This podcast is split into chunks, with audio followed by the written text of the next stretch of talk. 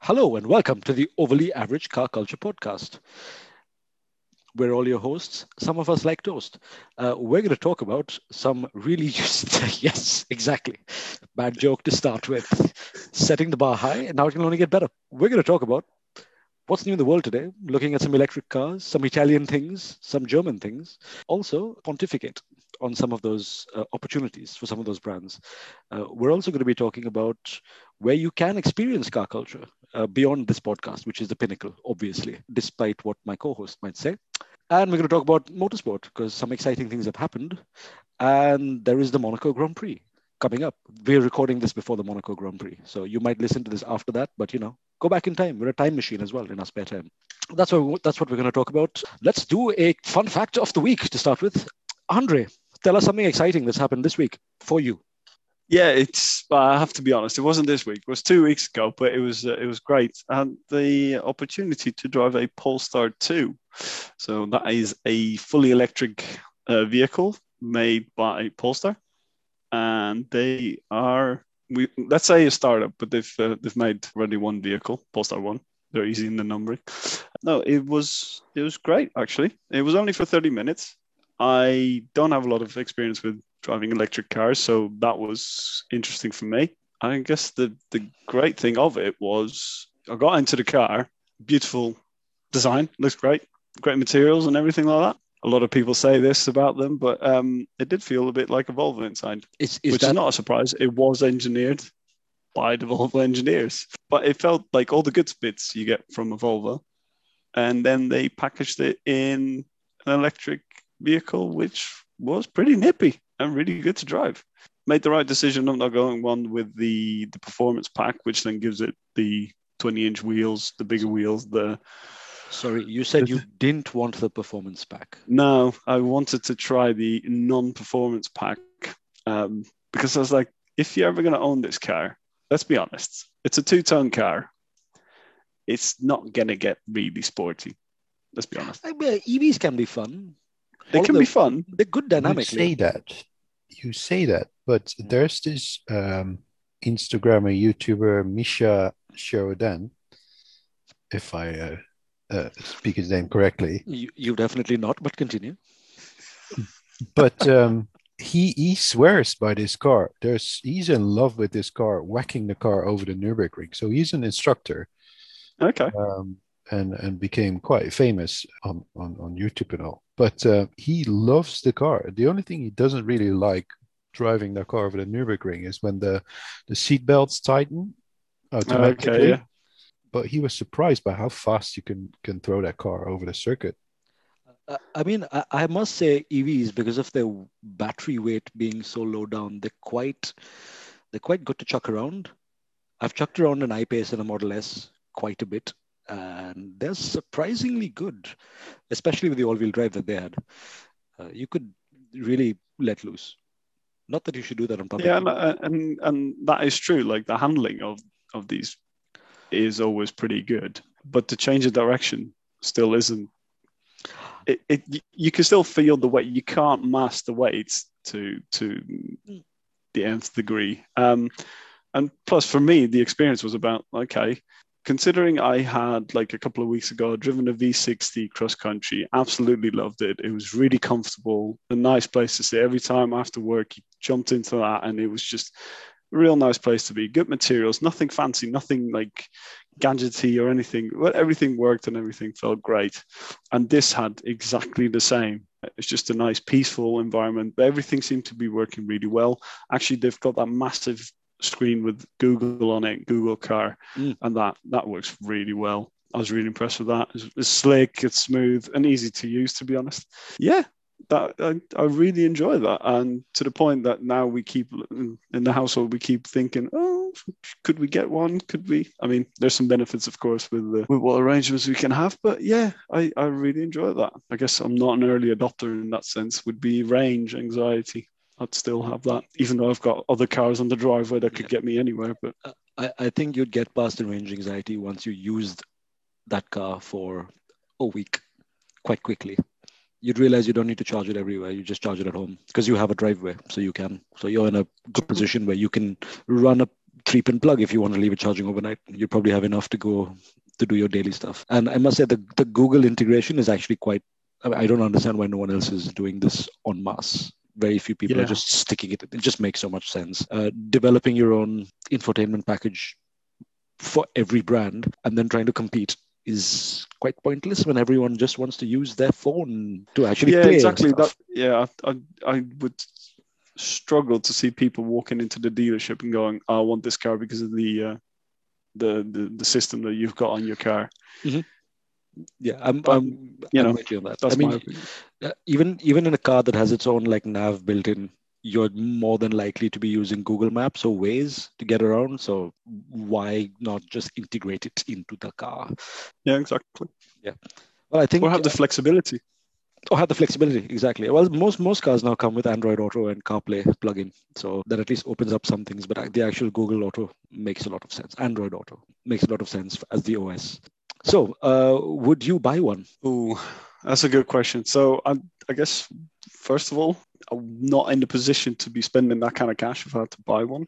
So answer short term would be no. But leasing through Yeah, for yeah. the right price, yeah, it would definitely be be something I would consider. Yeah, I, I really enjoyed it. Val, tell us what's happened in your life this week. Oh, in the last two weeks. Good job. Fun fact. Fun fact. Okay. Uh, Michelin, right? Tire company. you, we all know this. Um, we also know the Michelin star, the restaurant guide, right? So, Yeah, Mhm. what is the link between them? Because they are the sa- from the same company. I read this this week. Michelin wanted um, their customers to drive more, hence they introduced this uh, restaurant guide. And um, their idea was that, that when people drive to these restaurants more, the tires will wear out faster. Hence, they will buy uh, Michelin tires quicker. that is brilliant. It's, it's genius. Yeah, It's not so- very someone got that environmentally approvable anymore. No, I mean, uh, do you think there is a similar correlation to the Pirelli calendars? Does that make any sense? Why would you have a calendar as a tire company? Yeah, but but Pirelli always, you know, they, they also had their their design in the in the pro tire profiles, didn't they? They were really present with this. They're really marketing this, and of course, this this calendar is maybe a bit older than that, but at least they had some styling and and design idea behind it. So sexy Well, tires and sexy calendars. anything with food. Exactly. Exactly. Sexy tires, sexy calendars. Yeah. They also made some sexy rims, I must say. The Pirelli P slots, which I'm seeing more and more of on the road now. So disappointing that it's a podcast and we can't actually show pictures of it. Yeah. Well, maybe in the I future mean, we can next get a episode, the whole Pirelli We're going to YouTube. Yes. the whole Pirelli calendar, slide by slide. three-hour show. Lovely. That's excellent. Well, thank you for that insight, Valerian. Uh, This recently, fun fact, I recreated the 1990s on a street by parking near a Fiat 127 and an E30. And as I walked up to the car again, I was like, oh, wow. And it was also parked Fiat Uno 1, Fiat 127, and a BMW 3 Series. I thought that was quite quite In. London? In London, on a side street in like north north central west London, if that makes any sense. Um, quite nice. I was I was quite happy with this view uh, as I walked out. That's my fun fact of the week. It's not as exciting as the Michelin That's um, cool. Guide or the Pirelli calendar. Yeah, coming back to what Andre said about not, maybe not being chuckable because of mass, I really want to try the Taycan, and I want to see if the Taycan is um, Yes. is is as pointy as we'd expect. For, at least from all of the the journalists that we've followed, the Taycan is very pointy and quite a driver's car, whereas the Audi e-tron GT, that is also based on a similar architecture, is a little bit more Audi. So it's a bit more understeery and a bit more numb in terms of feedback. So I'd like to try both actually, um, and see what works. A- Any Porsche I've ever driven has always been quite pointy and quite good fun, quite chuckable. So I assume some of that DNA carries over. See, I would be then more interested in driving the Taycan GT Cross Turismo. How brilliant an idea. Make a BEV, really sporty one. Oh, and then jack it up, put some big wheel arch flares on there, and turn it into an estate for the adventure person that likes to go for walks in the dark. Yeah, because that's what Audi never did. It's not like you can buy an an e-tron. Oh, no, you can. Hmm, yeah, maybe you should just buy an SUV for that instead of this weird saloon car, jacked up estate thing. Yeah, sure, and you know it's going to sell. You just It'll know it's sell. going to sell it'll sell. It'll sell because it's made for go to the Swiss Alps with your skis in your poor ski box. It's going to be brilliant. But you're going to see it in Hammersmith and Westminster and in Knightsbridge instead, because that's where it will be. I did see someone who's taken a Taycan Turbo S and slammed it to the ground on some like some gigantic 20 something inch rims. I was like, actually looks quite nice. Very like silhouette. Uh, but talking about performance electric cars, as we have just done with the Taycan, brings us very neatly into our next segment, which is what's new in the world today and performance EVs um, and or plugins rather. Plugins of all forms. All plugins are welcome. Lamborghini have uh, announced that they're going to have all of their nameplates so the huracan the aventador and the urus as plugins very quickly. And they've got a new vehicle coming in 2020 no well in the latter half of this decade so 25 to 2030 which will be a full bev a two two door four seat full bev gt and it'll be distinctively lamborghini so I expect it to be really wild to look at. Giant rims, but it won't make any noise. So I'm not sure the people who buy it in London to drive around at five miles an hour and just go plop, plop, plop, plop, plop, plop, plop, plop everywhere will be too pleased with that. But it could be fun to look at.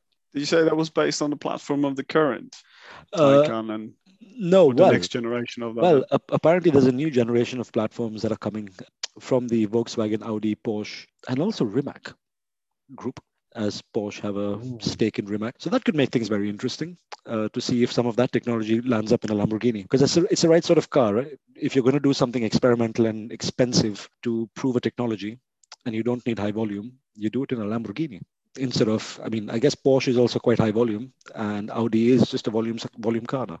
So maybe you do it in um, a Lamborghini. They also own Bugatti, and that would be interesting to see. So Lamborghini doing lots of interesting things. I do wonder wh- where they're going to get their PHEV architecture from, but I guess it's a part spin special with some, you know, bespoke engineering for the current three nameplates. Um, but also Ferrari is doing uh, has announced they're going to do a full BEV by 2025 uh, with apparently a motor for each wheel. So would that be in wheel motors or will that be centrally mounted and powering each one? But you can kind of see how far they could go with that. They already have epic. They already have a PHEV, which is the SF90 Stradale, which is already a thousand horsepower or something ridiculous. So Ferrari, if you're listening, please feel free to send one to us to talk about. And the previous one was the La Ferrari, which was also a performance hybrid, and it's quite nice. It's quite nice. I like this concept of very fast, very fast Italian car. Speaking of Italian cars, I've also noticed that Stellantis and Foxconn are doing a joint venture together to become to create a supplier for something called Mobile Drive, and it'll be doing software solutions and hardware for um, AI-based applications, connectivity, 5G, over-the-air, e-commerce, and smart things for the cockpit. Uh, Foxconn, for those who don't know, is, the company that makes iPhones, so they know how to make electronics in scale at a low vol- at a low price and charge a lot for it. So Stellantis, good move.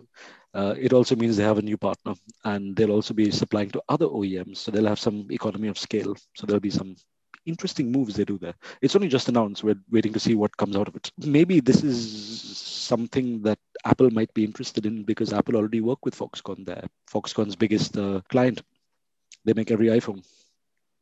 I mean, I'm not very clued on to this, but have Apple done anything for in-vehicle entertainment? So all those rumors of the Apple car that came and went, um, apparently they're Hmm. back. The rumors are back. So that's Okay. interesting. There was something a few months ago that Apple and Hyundai Kia had signed some MOU to do some work together, but that's not gone anywhere yet, apparently. But there definitely seem to be hiring from across the auto industry on a very secretive um, mission. So maybe they are looking at making a car. Maybe they are looking at becoming a technologies provider. And they're not just hiring people to compete with the Google integration uh, that you've got in Polestar, for example. They seem to be doing something very different. Okay. All right. Okay. Yeah, I, I- I think these companies they are uh, trying to figure out whether they can provide complete cockpit um, technology and experiences. So it's not only Apple. Yeah. I think companies like Huawei, maybe at some points, I don't know what what other uh, uh, sort of companies like that are around, but they have a mixture of all these different technologies that just form a complete ecosystem. Um, and, Yep. and that's what they're offering as a as a product because you can with companies like uh, I don't know Arrival and then other uh, startup companies with with like high volume public transport stuff. Mhm. Um, you can just you know combine the two and and, Correct. and you have a personalized maybe more personalized subscription thing service Yeah. tailored to you know whatever the whole shebang Yeah, I mean, even the even the EV startups that are looking at just buying platforms from other people, because you can, I think, reach out to Volkswagen and try and get your hands on a MEB platform, which is the platform under the ID3.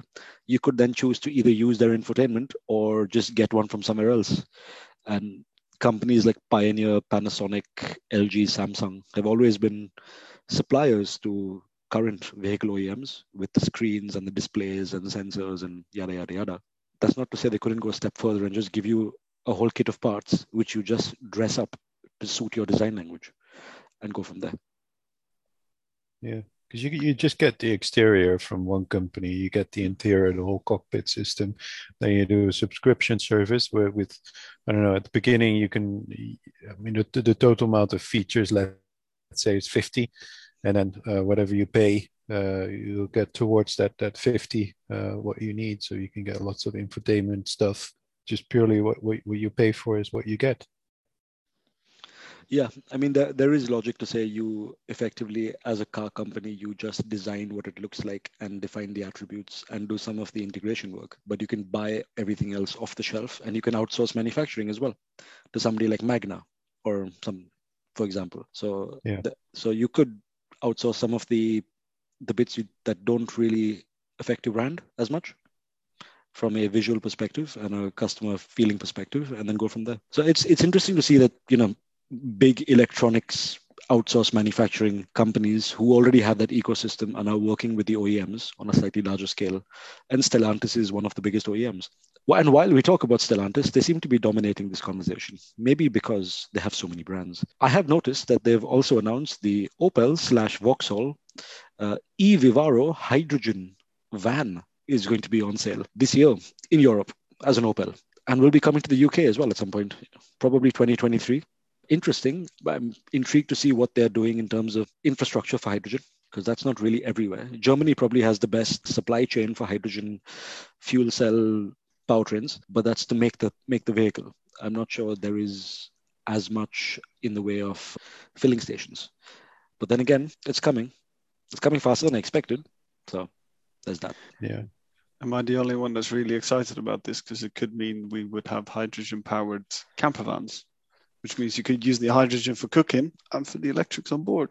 You could, yeah. I mean, you could also run your. You could also have a BEV camper van. True, but then you you kind of using electric energy, aren't you, to to cook and stuff like that, which is zapping a lot of power, whereas potentially Well- using hydrogen to Well, burn. You still have to fill the hydrogen, right? And you're less if you're in the middle of the wood somewhere. Just use case scenario. You're in the middle of the wood somewhere. You've got your hydrogen van. You decide to run your stove and your music system and your bar and your whatever else you're doing uh, off of your hydrogen camper van. You run out of hydrogen. What do you do? It's the same if I ran out of battery juice. What do I do? you're less i mean the, there's the efficiency aspect of the battery the bigger battery in the bev will not use as much to convert to your non-transport need? If that makes sense? The, the the effi- the efficiency of the of electrons going from your big bev battery to your outlet port via a dc dc is probably going to be like 95 96% whereas a fuel cell if you run it will be a lot less. For, I for don't both actually of know them the- For Mhm. both of them. Can't, if, if you if you're out of that that juice, can't you just you know with a normal battery you can rub it against your your pants a little bit? So the way you know, rub it. Yeah, I, th- I think if you rub the um, the hydrogen tank really hard and quickly, preferably with something like metally or a stone or a rock uh, on it. It should be great. But be- you know what? That is the safest place to do so in the forest. I don't even know what to say. Uh, you'll be pleased. You'll be pleased to know that hydrogen fuel tanks uh, in vehicles are designed to not have to deal with people like you, Andre, doing these sort of things to them. Uh, Must be a user case. Somebody must be engineering for it. Uh, somebody has the engineer for like I think shrapnel and road debris and maybe bullets. I'm not sure rubbing a stone on it is going to do much, but maybe I'm wrong. If you'd how, like to, how, how is that? How is that going to happen? If you want a hydrogen armored car, would that be something in the future? probably or, or would, would would like the the opponent wouldn't they be more enthusiastic because now they think well we can really blow this shit up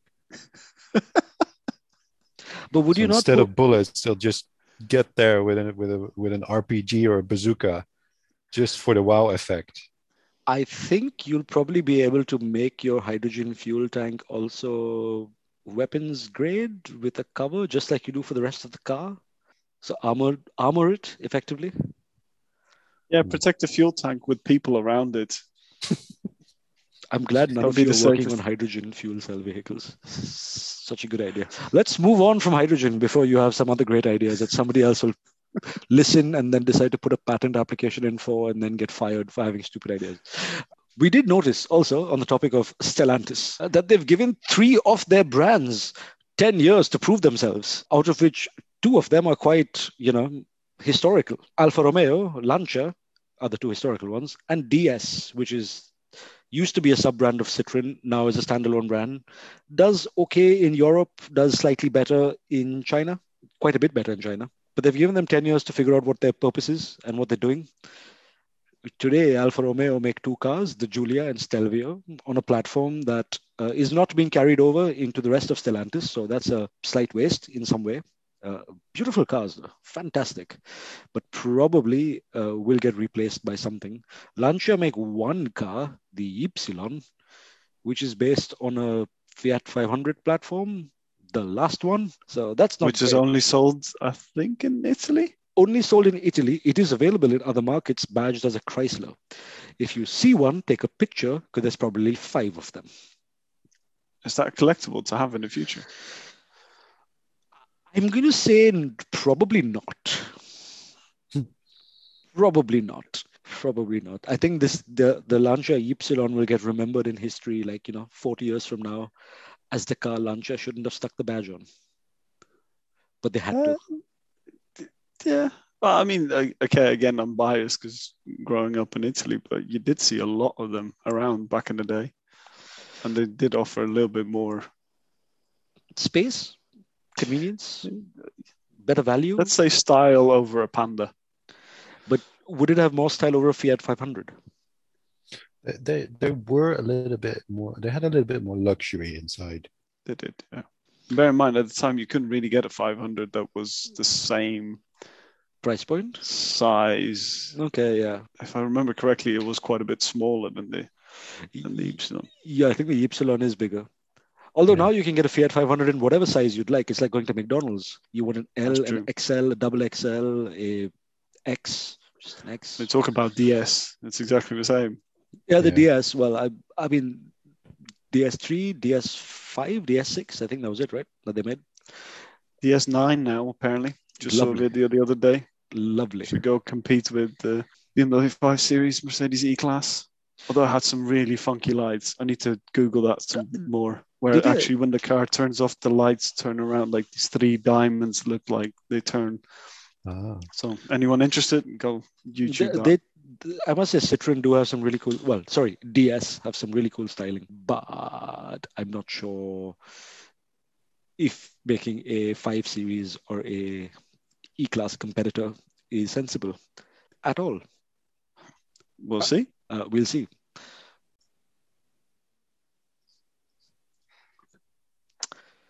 Yeah. Oh. Stellantis, three brands, ten years. Alfa Romeo, Lancia, and DS. What do you do? Alfa is a well established brand. It's still known by everybody around the world. I'd say just focus on it, make it, keep it sporty, keep it beautiful Italian design, of course, but change the platform that you're building it off and make that um, just go electric. Risk have- it, but yeah, you need to ha- do something new. they'll have to go electric anyways and the platform that the Giulia and stelvio are on now are is not going to be carried across to anything else so they have some scale opportunities to experiment as well So, what platform did that come off? uh, it was a bespoke platform that was built for Alfa and the other fiat brands uh, and then they merged with uh, well then stellantis became a thing and now there's a lot more other platforms coming from other places from the likes of opel peugeot citroen etc Okay. so that, My that- understanding was that they were going to put those in, like, apparently new platform was going to call Giorgio. yeah but i think that's all that's also been slightly canned because It's been delayed, from what I understand. well indefinitely delayed possibly Well, Oh, oh, sorry, sorry. The, the technical term is it's been bookshelved for now.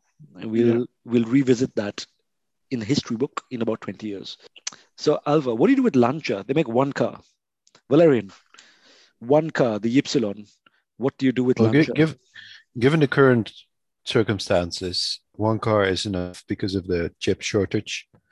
So it's good that they only have one car. I'm glad you see the positivity in this scenario. Yeah. But let's assume at some point chips are not a problem anymore. What do you do then? Think slightly further ahead. yeah, just just experiment with the brand because can you can you actually build an electric vehicle with within within the same kind of category they're doing now? Uh, would that I mean what what what is the the current category that that they're building cars for now? It's a small car. It's a small car, Uh, small city car. Will that small car still exist in an X amount of years, or will have some uh, uh, will some subscri- subscription service have taken over from from the small car uh, category? Maybe. So I, I really struggle to see what to do with Lancia. I'm more of a a classic car guy, so I automatically think just just do some some funky stuff with you know cars that they've they've built several years ago from from the 30s, 40s, uh, 50s because they were pretty cars back then. Maybe do something around that. Maybe more retro, vintage. Yeah, maybe. Uh, otherwise, I just yeah, I don't I don't really see anything else. And what do you think you should, they should do with DS? Because that's a relatively new brand that did well for a while with the DS3, and then the 4 and the 5 and the 6 and the 9, apparently, I think. But it's only really sold in Europe a little bit and in China. But it went into China as a new brand. So it was funky, one of the biggest car markets in the world. It worked. But I think they're confused what to do with it now because now they have all these overlapping vehicles which compete for the same customer. But I guess, especially if you're now talking about China, I don't know what other products they have in China that have had the same impact as DS. True. I mean, Fiat don't really sell anything that Jeep sells there, but it's not the same. It's not the same um, same market, obviously. Peugeot, same I think, now. I think Peugeot and Citroen still have some sort of uh, manufacturing, some some presence there, some joint ventures. I mean, would you go all out and say Alfa Romeo, you're going to be the hydrogen fuel cell brand? Uh, Lancia, you'll be the electric brand, and uh, DS, you will be the quirky French styling electric brand, sharing platforms with Lancia.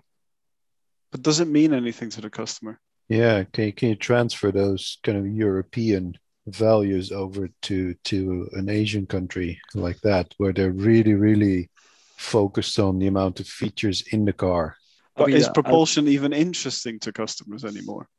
Well, propulsion is interesting to customers at the moment because they're not looking for performance; they're looking for Cost well, and range, I guess. cost and range and well, tax dodging Yeah, Yeah. benefits. Yeah, benefits. Yeah, those benefits. yeah. Those benefits. Could you do that? Could you experiment with one of those brands as alternate propulsion technologies? They can use similar platforms as a I mean start. D- DS could because they they have you know that Citroen, um, and and that Citroen Ami, you know that what what is it 20, 30 miles per hour car with a, really really low range, but but in those you know big Chinese cities where there's hardly any space anyway, such a small car doesn't have to go fast, doesn't have to go that far, could actually be interesting as some sort of commute.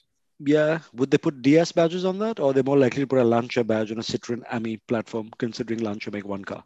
I don't think any of us could do this, but how would you pronounce the brand over there? What's easier? Good point. Very good point. On that, I'm uh, not- on I'm, that I'm not going to do that because I'll be slaughtered. you will be slaughtered. you will be slaughtered. On that note, so basically, they have a few options that they can uh, go after. Uh, best of luck to the person having to do this as their day job. I, I would assume they have a bit more data than we do uh, to form an opinion. Kill the Lancia brand, save the marketing and the people, the resource. Focus on the other two. Sell it and spend the money on restoring all the current cars. Yes, exactly. Okay. Kill Lancia, use it for experimental purposes. And put all those people on Alfa Romeo and expand and DS. Okay. Uh, Stellantis, if you're listening, feel free to get in touch. Send us a check. Let's Uh, move on some, from some free advice from us. Next time you have to pay. Yeah. Moving on from fixing the the car world's current issues. uh, let's talk about where you can experience car culture from the past and present. We've all been to like different things, museums, car shows, you know, going to people's private collections that are open to the public, going for driving, holidays, destination, etc. Do you have any obscure ones that stand out? So I'm, I'm thinking ones not like the Goodwood Festival of Speed that everyone's heard of, or the classic show in Essen that is also pretty famous, but some of the other ones that um, you've come across. I'm actually really looking forward to this because I think Valerian has some real pearls in there that uh, I can uh, go experience myself. So, uh, yeah, no pressure. Let's call No it the, pressure. the Valerian guide, not the Michelin guide. Yeah, well, the the lucky thing I experienced being a kid um, and being obsessed with cars, and then having parents that you do want to help you a bit here and there. So, family brought me to several museums all over Europe. I think one of the the most impressive ones when I was a kid was the the Schlumpf collection. Uh, it's actually based in France. Uh, it's one of the largest private collections as well. Um, and when I went there in the in the late later 80s, I think the, the, the first memory I have there is of a uh, was it a BMW M1 turbo concept car. But that whole museum is just littered with the older Bugattis, Ferraris, Maseratis, uh, the German brands, and it's just massive. And it, it's it's so interesting because it's in a, in a little little village. I can't recall the name. I have to have to Google it somewhere it's close to um, to the border of uh, between uh, Germany and France. It's in France, and um, yeah, that that was a very very impressive museum. Another one I can highly recommend is the uh, Panini collection in uh, in Italy uh, near Bologna, and this is a museum mostly consisting of Maseratis, um, and they do have other really interesting stuff there. But the, the Panini f- family is actually I don't know if you uh, had any of these things, but but they used to sell, or still do, football stickers. Uh, in my time, it was Oh, Transformers, everything, and yeah, I, I ended up in, in in their museum in uh, in 2007 when I was on the, on a, a kind of a work trip with my with the car magazine I worked for. And they told me we're going to the Panini collection, and I was like, wow, this these people actually have a massive collection. So you enter that that space littered with with cars, engines, uh, Ferrari Formula One engines. Um, they have some really cool concept cars. They have motorbikes. Um, pretty much everything. Yeah, it's it's insane, really insane. Where is the Panini collection? Uh, also, have to Google that one. Uh, Is it- it's near Bologna. Okay, Italy somewhere, basically. Yeah, yeah, Yeah. Modena, I think. Yeah, it's Modena. I think it's Modena, Modena. Yeah, it's Modena. That's quite nice. That's cool. I mean, you, you know, the me and you went to Motor World in Cologne to look at the Michael Schumacher exhibition, let's say, of his collection of Formula One cars, which was quite special, anyways. Uh, but there was also all of these other vehicles on display that are privately owned, stored there, but the public can come and look at it. I quite like that concept of Yes. you have an interesting car you're not hiding it in a garage just for you to salivate on yourself. I mean there's nothing wrong if you want to but if you have something really special if other people can look at it as well that's really cool and that's quite nice. I quite like those. Was this know. part of the uh, the uh, Werkstatt uh, um, company? Uh, that you I went to don't- Berlin, didn't you? uh I went to berlin. I went to the one in berlin as well. Yeah similar motor world. Yeah similar concept. Also gigantic uh, there's a there's a chain of them across germany basically i think in most of the big cities the collectors uh, keep them there also because it's quite safe because they have security i would recommend if anybody's going through germany stop at one of these on your way to italy to go to the panini museum or the panini collection rather Yeah. Actually, on the way, you can stop in uh, Mulhouse. That's where the uh, Schlumpf collection is. Ah, yeah. Mul- Mulhouse. Mulhouse. Yeah. So for your future travel needs, please give us a ring. We're also travel experts in our spare time. Very niche market of travel experts, but we can tell you where to go. We'd also su- suggest you take the road via Reims in France and get a nice picture. Get Maybe a really s- nice picture. Yeah. And on the way to the Reims, R E I M S, Reims. It's yeah, a, what's a old racetrack, public roads basically now, but all the old pit buildings are still there. So you can park outside and get some pictures and stand in the pit box, and you know it's quite nice. It's it's effectively a highway now, but you can stop there. It's always full of people Yeah. parking up for pictures. So we'd recommend that. to remember that. Yeah. Nicely, nicely restored. Only some Yeah. crumbling bricks, but you know, patina, Patina, exactly. patina. It's all it's all of the patina. Andre, Andre, have you been to the uh, Louwman Museum in uh, The Hague, in the Netherlands? No, I have not. But um, seeing that I'm planning all my holidays, I'm uh, and driving past half of these things, I'm uh, I'm putting them all on the plan, and uh, hopefully in the next couple of weeks, months, I can uh, have a look.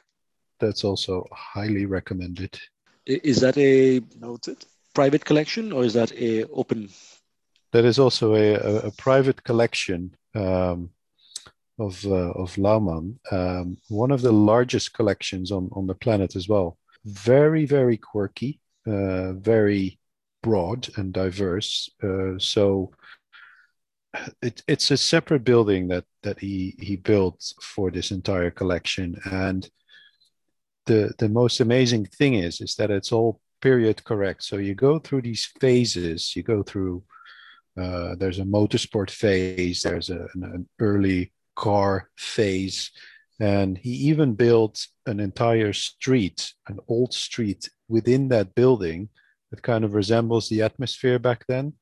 So you have shops in there filled with tools, uh, machines, components. So he also collects, uh, you know, dead stock, all that sort of stuff when you would buy a car, more of a luxury car in in the 1910s, 20s, uh, you could get a complete porcelain collection with that as well. So you've got plates, vases, uh, you name it, uh, all with that brand. And he's got complete collections of that as well. He's got massive rooms full of posters, uh, paintings, uh, statues, just it's just ridiculous the amount of stuff that he has and uh, yeah it's it's it's definitely recommended he even has um, the oldest toyota car in the world um, and cool. mr mr toyota's desk as well Oh, so yeah. he kind of rebuilt his office with his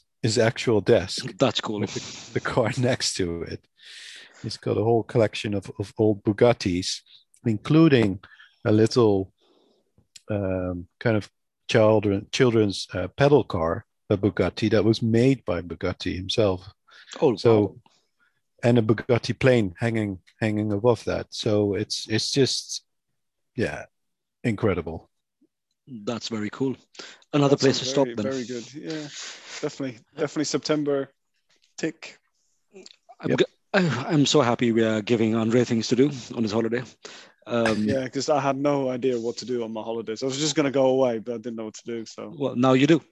Now you know. now I do. Now you do. There's also other things you can do in these places when you go there, I'm sure. Well, that's cool. Well, thank you for that uh, insight into things to do.